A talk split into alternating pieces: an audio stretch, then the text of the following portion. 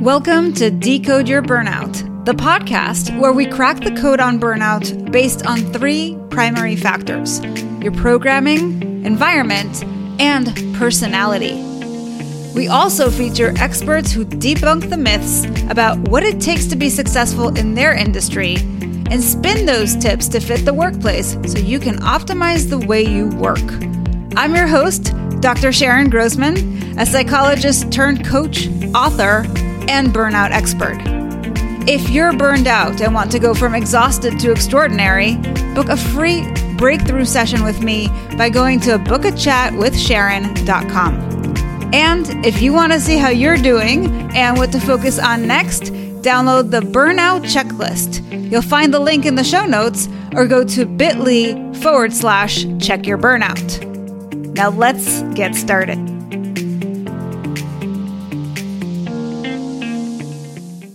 So, hello and welcome back to another episode of Decode Your Burnout.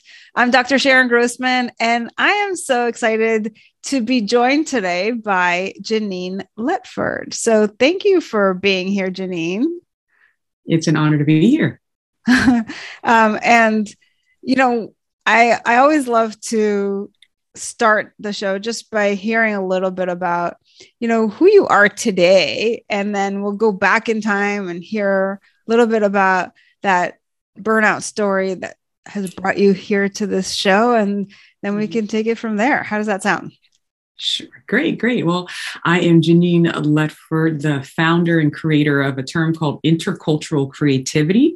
It's the intersection of cultural competence, which is your ability to interact with people with different lived experiences, different cultural backgrounds, and just you know different lives and also creative thinking. And so not necessarily artistic thinking but uh, the process of coming up with something new things with new relevance uh, value things along those lines. So looking at the intersection of how they both affect our lived experience and our brain and that's what i'm doing today.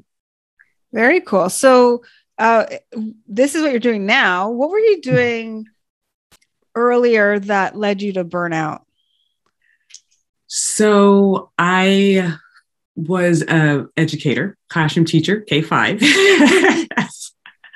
so completely there, and you know, especially now, it, I taught for 15 years. I actually left the classroom in 2019, six months before the pandemic hit. Oh, and so wow. you know, it it's a whole other type of, you know, experience right now dealing with the pandemic and dealing with the normal issues that educators have to deal with, especially with such young children where they're in that child development stage. So mm-hmm. I, I, um, yeah, taught for 15 years, loved it, really got creative with how, how, I, how I taught and just grew and then started speaking and doing cur- cur- curriculum as well. Okay. And so uh, during your 15 years, at what point did you start feeling burned out? I love to work. I, I wouldn't maybe call myself a workaholic, but I love, I feel alive when I'm producing. You know, um, if you look up my name, the way it's spelled, it says one who produces. So I'm like, that makes sense, right? And sometimes when, for me, I, you know, I have a three. Wait, wait tell son. us about the name thing, so we're we're all oh, clear. Oh, oh um, but Genein is G E N E I N, the way that I spell it. So I just looked it up because I'm very big on etymology, and when I meet people, I look up the meaning of their names and, uh-huh. and where, where they came from. And so I just looked up my name, and it said to produce. It said G E N and then dash I N, and it said to to produce. And so that just spoke to me. I was like, ah, oh, that makes so much sense because I'm always like, produce. what can I produce? What what can I I create? Wow. And, and so, but sometimes you can take that too far and you forget to stop and breathe. And sometimes that has happened to me. So my, my husband, who I've been married to for about 12, 13 years now, uh, he instituted some something along the lines of a Sabbath. He didn't re- really call it a Sabbath, but like he said, you know, Saturday I'm not working at all because he works from home and he's uh, self-employed, and so it's very easy to work seven days a week, 24 hours a day when you're working for for yourself. And so i just really past two three years um, started instituting a sabbath type of um, stopping and resting. And so yeah when things got really busy when i was pregnant i was trying to write my first book that was published in 2019 and i remember sitting there say, oh, you know, I have some time off, you know, but no one tells you when you're forming a human inside of your body that your brain kind of shuts down. Like I didn't get that memo. So I'm like, how do I write, how do I write this book? And, you know, I can't think. And I almost thought I, I was borderline depression almost, but um, it wasn't. It was just that my body was telling me that I had to, to stop, you know, especially when, when you're producing another human your body does talk to you in interesting ways. And so I had to stop working you know, per, per se, and not just my main job, but my my side things, and then the book, and just I just love to. I'm like an octopus. I just love to have my hands in different things, and that's not always the best thing if things aren't balanced correctly. So, just help us understand the timeline mm-hmm. on this. So, when were you pregnant and trying to write your book? Was it before 2019 while you were still an educator? Yes, I was. I, I, was pregnant in 2016, 17. No, 17. He was born in 2018, and then the book was published in 2019. But the book took me like three years to write. Mm-hmm. Uh, this past one that was just published last month that took me a, a, a year, but this one because I had to to stop and I didn't know, and I almost felt that I wasn't producing or worthy but just because i wasn't working on on on it. But so that's when that that happened. So i started the book in 2016 i became pregnant in 2017 had him in 2018 and then the book was published in 2019 okay so you're you're an educator. You're doing this on the side. Yes yes. So i have a full-time job in, at the same time. And not just any job. You're working with kids you're you're a teacher mm-hmm. right? And we already know that in that industry like burnout is super high. It, it is it is. And and i was a part-time lecturer professor at the local university as well teaching night night classes as well and on the board of DonorsChoose which is a national nonprofit that helps teachers get classroom materials into their classes. So i, I was doing a lot but I never looked at it like I was doing a, a, lot. And that's why instituting a concept of like the Sabbath or stopping um, week, for me, a weekly basis, it really changed my view of how I produce. Yeah. Okay. So we'll come back to that. But I just want to like really understand this whole burnout experience that you had. So here you are and it's almost like you forget how much you were doing right? Because you keep like oh yeah and i did this other thing. So you mm-hmm. are working full time with kids. Then you're also pregnant writing this book on the side you're teaching night classes you're on this nonprofit. Anything else going on you know, prof, um, I've served on leadership at, at, at my, my church. you know, yeah, uh, he would ask ask me to to do a, a talk every once in a not not not a lot, maybe like tw- twice a year, and yeah, it's just you know, but maybe because I, I saw my my mom doing that. My mother was a single parent mom of four children. I, am I'm, I'm a twin, so you know, to raise oh. twins is is is a, a feat within itself, and yeah so yeah like i keep saying sometimes i i don't feel like i'm alive unless i'm doing a lot of stuff. And so it was shifting that mindset. Okay so yeah speaking of which i'm hearing a couple of different things i want to kind of plunge into those. So you've got obviously your personality is somebody who's a doer you like to do a lot of things. But from a programming perspective um, i'm hearing a couple of things. One is that you said you feel like you're not worthy when you're not producing. So, where does that come from? Hmm, I'm not not sure. I know well, growing up, I grew up and still have a speech impediment. So I was very shy and quiet growing up and had speech therapy for, for years and dealt with speech, couldn't talk, speak in class for the longest time. And so maybe me producing through my actions was a way of me communicating because I could not communicate fluently through speech. And so that could be it. I never really thought about that till now. it's kind of interesting, and, isn't yeah, it? it? Yes, it is. And then, you know, in high school, I ran track. And so I finally felt I was looking for my place to be in the yeah. world. And once I found that, I was, I was I was finally good at something, and being a, a twin could help that because you're always compared. And, and, my twin was like won speech debates and the poetry contest, and here I couldn't even say my name fluently, and she's winning speech debates. She's brilliant, love her. We have a great relationship. but still that can be an identity issue, you know? And so maybe me producing was a way to communicate my value because I could not do it through speech and I didn't really find my place. I wasn't, you know, super duper smart per se, how we test kids, you know, my twin tested for, for gifted. I, I did not, and things like that. So maybe this could have been one way that I recuperate or brought that area up. Yeah.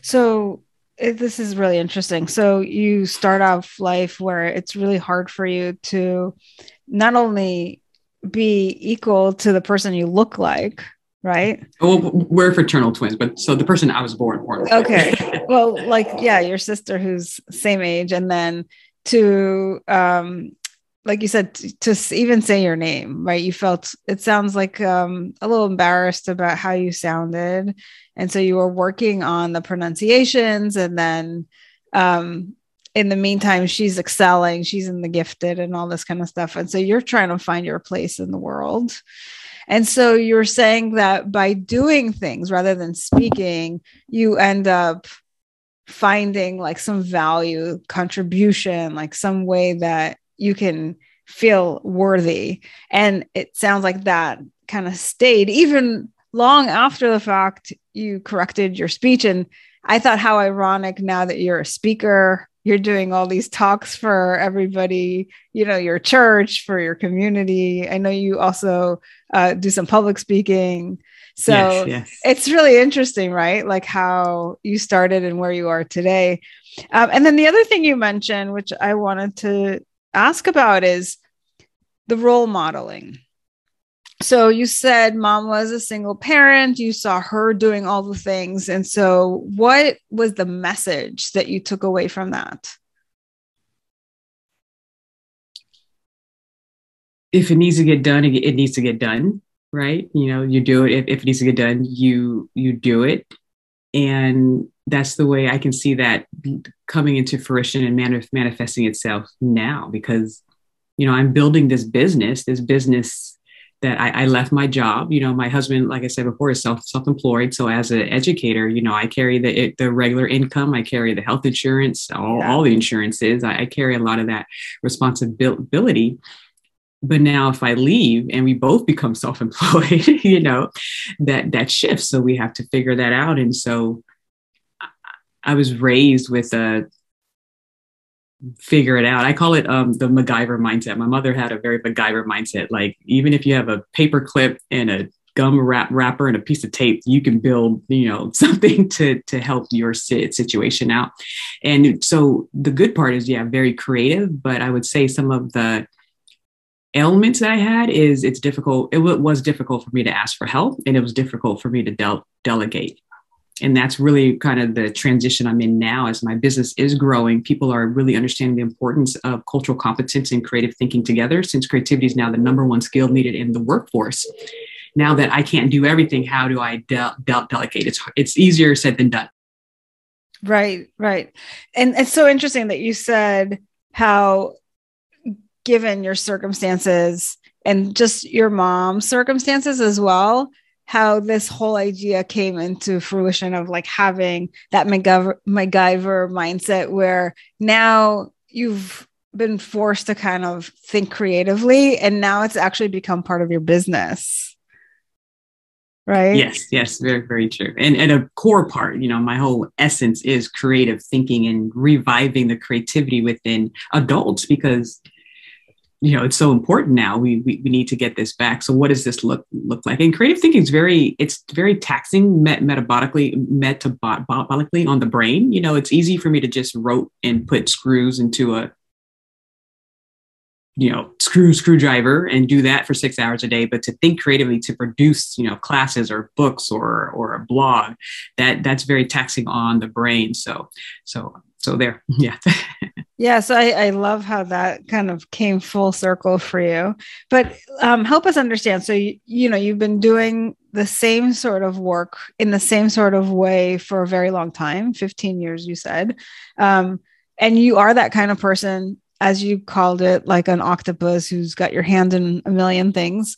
So what happened? What kind of was the straw that broke the camel's back that all of a sudden you like really just burned out. Was it the pregnancy? Was it taking on the writing of the book? Like what happened? Or was it just the accumulation of things over time? I think it was the perfect storm you know like uh just or yeah that straw. I'm trying to think of a metaphor. I'm, I'm a very metaphorical thinker but yeah so with the pregnancy and the book. And I actually went to a company to finish publishing the book because I was just like, this is not going to get done if I don't get help. And so I paid money, you know, to people to, um, I finished the manuscript, but as far as, you know, getting it, um, getting a copy ed- edited and, and getting it up, up on Amazon, all that stuff, I would have had to figure out myself. And I was like, I don't have the brain power to do this. I have to make this investment of money that we don't have, you know? um, during that 2019 year. And I'm so glad I did because, you know, um, now I have, have the book and it, it was an investment, but, uh, you know, faith came through with, with the fine finance. And I think that was it. Yeah. The, the 28, 18, and then handling being a new mom. It's just, I, I didn't know how valuable sleep was. Yeah. and just you know, part of my work talked about the, in, the integration, right? The integrated brain and the, in, the integrated life of what that looks like. And I didn't know all of these elements were so tied to one another. So my my sleeping, my my eating, me producing a human inside of my body, me not just having my full time job, but these three other outside projects. I just I didn't see how they were so much integrated within my whole concept of my well being. So tell us um, a little bit about what it felt like, and at what point did you start realizing this is burnout? When I couldn't process ideas like I normally do. So I know how I normally fun- function. And so when I was out of that normal frequency, I was like, okay, something's going on and it kind of you know either you need to stop voluntarily or life will force you to stop you know? and i felt like i was almost forced to. I just remember like I see the picture right now of me just sitting on the couch, not even be able to uh to to really move and and just saying, okay, I have to switch some some things up and pull some things back and put some things on the the back burner until my load got a little, little bit light, light, lightened and really just take some time for myself, you know, and, and my husband yeah. even sent me away um, for two days to the desert. and that was great as well. Um, it was just things like that that I just couldn't just, you know, recharge and re reground. So was it more while you were pregnant or as you became a mom that you started to notice it's hard to process? Because you know, we talk about like pregnancy brain. And mm-hmm, so I'm just curious, mm-hmm. like, how do you differentiate between like what women typically experience when they're pregnant mm-hmm. versus like more burnout where mm-hmm. you're not able to process because you're just fried? Right. Um, this was after the baby was born. So, because I remember I, I, went on this mini forced re- retreat um, when when he was born, or about a year or so af- after. So I think it was around then. the The first issue I had was when I was pregnant. I just remember that that scene because even during my pregnancy, I was get up and go. Like I worked to the end of my preg- pregnancy, about about a week week or two before he he came, and um,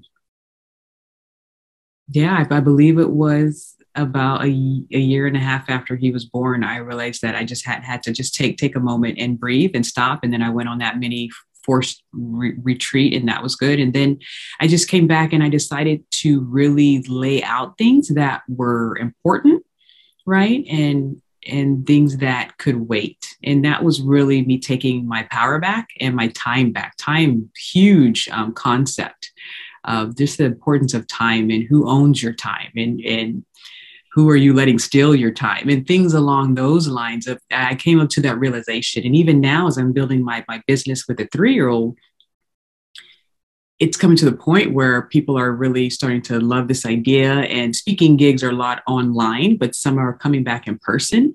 And so it's now even thinking okay how do I judge what's worth me getting on a plane and leaving my family for yes. versus versus staying in front of the computer versus not even taking a gig versus passing some of my gigs to some other speakers that I, that I work with and before last year you know when you're starting a business you're just building you're just like taking any opportunity I just I just exactly. have to get the word out there right but now it's gaining some steam that I actually have this type of freedom and choice to make these type of decisions. And so that's where you're you're you're catching me now. I'm kind of glad we're having this conversation to make sure I don't burn out again, right? And I'm and I'm ahead of the game this time. so uh, the main thing that you noticed when you were burned out is just that it, it was hard to process information. Yes. Yes. Was there anything else? Like, did you feel exhausted? Oh yes, of course. Yeah. That that was an, an a norm. Um, sometimes sleeping was interrupted. Um, of course, ha- having a, a, young a young child um, that that helps as well. Yeah, you just don't feel like I'm very much um, emotionally connected, and, and, it's a part of my my work too. I, I teach about emotional intelligence and self awareness, and so I, I consider myself very self aware. And so when my body's trying to communicate with me, I do listen. And so it was that communication. So it just wasn't just the the disruption of my my mental fac- faculties, but it was also that communication of my spiritual and physical messages being sent into me of hey you know red flag. Because your body will talk to you if you choose to listen. Absolutely. So i love that you mentioned that. And and so you you grow up with this idea that you have to just get things done. Mm-hmm. and then you have this husband who has a very different kind of idea which is you know you work but then you give yourself a day off right and when you started to implement that for yourself, this idea of the Sabbath, um, did you feel at all like resistant to the idea? Was there any sort of guilt about taking time off for yourself? Or was it like, yes, finally I have permission to do it? No, it's a it was a journey. It was a journey that you're just now catching me into full. Now I'm so excited for Friday nights. You know, I'm so excited to just um, lay everything down. And but when I first started, um, you know, because you're you're you're if your mind's in a routine, you have to take time to get it out of that that belief system. So even though I'm not physically working, my brain is still thinking about, about work, right? And so what does yeah. it mean to truly, truly take take a, a Sabbath, right? And so I had to learn to be in the moment. I had to give myself boundaries and restrictions. Maybe if I'm going to walk with my son, I leave my phone at home. Sometimes I take it with me just for emergencies because when you when you're with a top toddler, you know, you, it's good to have a cell phone. But maybe I turn turn it off. You know, so I had to start being more intentional about how I was protecting not just me not working during that time, but t- protecting my mental and relational time as well, mm-hmm. and just being real with myself. Yeah, you say you're on a you're taking a Sabbath, but you're checking your email, you know, and your kid's trying to look at, and he will. He said, "Mom, look at me, look at me." Mm. Children know, children know when you're not paying attention. You're physically there, but you're not mentally or emotionally there. They're they're pretty astute with with that. Okay, so if somebody's listening to this and they are totally identifying with your story and they're like, you know what, I'm also a doer, I'm that octopus type. I feel like I have my hands in everything. I got a million balls rolling, right? Um, uh, we so far we've heard one strategy that's really been helpful, which is setting boundaries. And a very specific example of that was the Sabbath, where you absolutely take that day off and um, once your brain kind of recalibrated to that idea, then it was able to, from what I can gather, just turn work off mentally, even because you know, like that's just my sacred day to be with my son, be with my family, do some fun things for me. Um, what other strategies would you recommend for people who are listening to this? Sure. Well, this one's tied to to my work, but it's for your your downtime. It's the power of, of nature, the regenerative power of nature. I'm, uh, we've been, you know, I, I, was raised camping. My mother did take us camping. She's an amazing mother. Mother, and a, I, I say that I'm like the writer of intercultural creativity, but she's the founder of it because she created a home of intercultural cre- creativity. But she made sure to have the arts, right? So we all had to choose an instrument in the fourth grade, and my trumpet became my voice before I can actually fluently use my voice. So that was key. So music was very therapeutic and relaxing and just a way to express myself, a way to, for me to not need to use words to think about ideas in a new way and nature and seeing the creative power of nature, the metaphorical messages and wisdom within na- nature. And then I, I, wrote in my book, which I, I can send, send you one, um, The Seven Gems of Intercultural Creativity. I talk about how my husband and I lived in the same place for about six or seven years before Sean was born.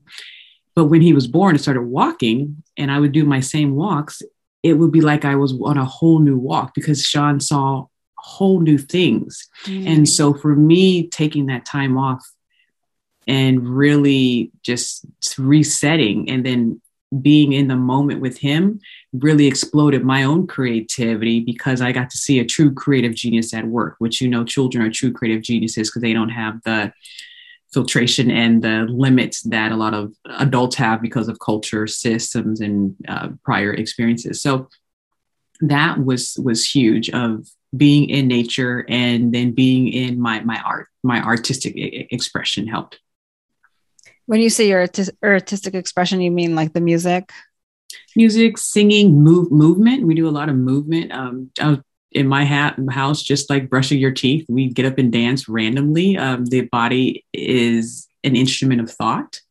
The body um, is an embodied part of the mind, and so to not move is to not, you know, fully capitalize on your thinking ability. So you'll see my son; he just moves, and I want it to be a normal thing for him. So to uh, to be able just to move and to have rhythm. So that's what we uh, do.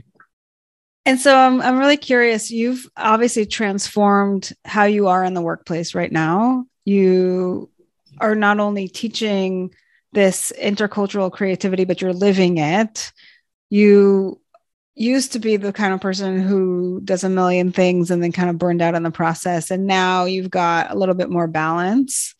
Um, what are you hoping to share with your son because as we talked about like there is that programming that gets passed on like you got from your mom and like he's getting from you so what are you hoping for him as he grows up in your household what's the message yeah that's a great question because i'm very much aware of generational concepts that do get passed on, especially with my background. I, I am, if anyone's listening, I am of Af- African American descent, and geniuses of my people from the African continent, and then all the historical issues that we, we know about from the 1600s on on this land and the belief systems that were infiltrated into um, uh, the African pe- uh, people of of this land. It gets passed on right?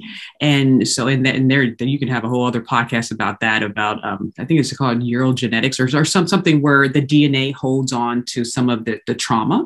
Yes. And and and the mind the, the mindset and the belief system. So i believe i am positioned to kind of break that. And even though I'm on my own journey. So basically, I do believe in creativity. I do believe in producing your best while you're you're here. Um, but at the same time, the newness of, of part of my creative journey is to stop, is to breathe, is to meditate or do nothing for a while. It's okay to, you know, um, Winnie the Pooh says, um, they say nothing is impossible, but I do nothing every day, you know. that always makes me laugh. But um, that is but great. you know, but it's okay to have a day of doing nothing and and not feel guilty about it and feel like you're you're not grinding and, and hustling. And so it's changing that mindset. So for my son, you know, we we do have the goal of producing a book every year. Even him, he rewrote his first book with me. Of course, you know, by what I say by he wrote, meaning he did all the creative stuff of just living life, and I'm just the one writing it down but I know the standards. I'm an educator. I know he has to write. He has to write stories. You know, second grade standard, third grade standard. Why not just you know publish them and put them up for 99 cents? You know, I don't care if just your grandmother buys it. It's there because I want him to understand the importance of not just producing, but sharing your gift with the world. But at the same time, I wonder I want him to understand the importance of stopping and resting and connecting with nature and watching a snail for 10 minutes. Hey, if you find joy in watching snail for 10 minutes then that's what you do you know? Um, and that's so important but we are the generational shift. It's, it's my my line that is saying we are creative we are here we are able to contribute um, our, our people are great everyone is is great. We get to look at everyone and see the diamond gifts within all. And intercultural we can connect with people with different lived experience and come together and create together. That's what I want his generation to understand. I just love that message and how you're involving him. And also, like, yes, everything you said, but also like you're teaching him entrepreneurship in some ways, you know? So I love that. And for people listening, I hope that this has been inspirational. Uh, and Genein, tell us for people who want to maybe connect with you, how they can find you and what you can help them with. Sure. Well, intercultural creativity is uh, my thing. I'm the only one. I, I have the trademark. So, um, so if you look that up, you'll see me. I am at GeneinLetford.com, G E N E I N Letford.com. And also Caffe Strategies is the company name, C A F F E Strategies. And my son and I, like I said, have a book called I Am Creative. And it's just a book about the 16 diamond tools of creative thinking. I show you what it looks like in a kid just living life. And then at the end of the book, I talk to parents and teachers and caregivers about what's actually going on. And then my book that was just published is the seven gems of intercultural creativity, how to connect, create, and innovate across cultural lines. And it just goes through the seven gems, which is um, mindset, empathy, observation, curiosity, perspective shifting, adaptation, and connecting across cultures, and why this will be I believe intercultural creativity will be what emotional intelligence was 20 years ago. Remember, like no one really knew that word and no one, but now everyone's talking about it. I believe um, intercultural creativity is is that, but not. It won't take 20 years to come to the forefront. Hopefully, it just took a year or two. and people will understand that when you increase your cultural competence, your ability to connect with people with different lived experience, you're also increasing your creative thinking, which again is now the number one skill needed in the workforce per the World Economic Forum. So that's what I do. So reach out. I'm on LinkedIn, very active on LinkedIn. And Sean even has his own link LinkedIn page if you want to get some information about how not to accidentally squash the creativity of your kids. Amazing. Well, thank you so much for sharing that. And we'll have all of those links in the show notes. And it was so great just to hear your version of the story and all the things that have been working for you. This has definitely been a very creative journey. So thanks for sharing that with us. Thanks. This was very therapeutic. So I appreciate it. all right. A win win. All right, Jenny, yes. take care.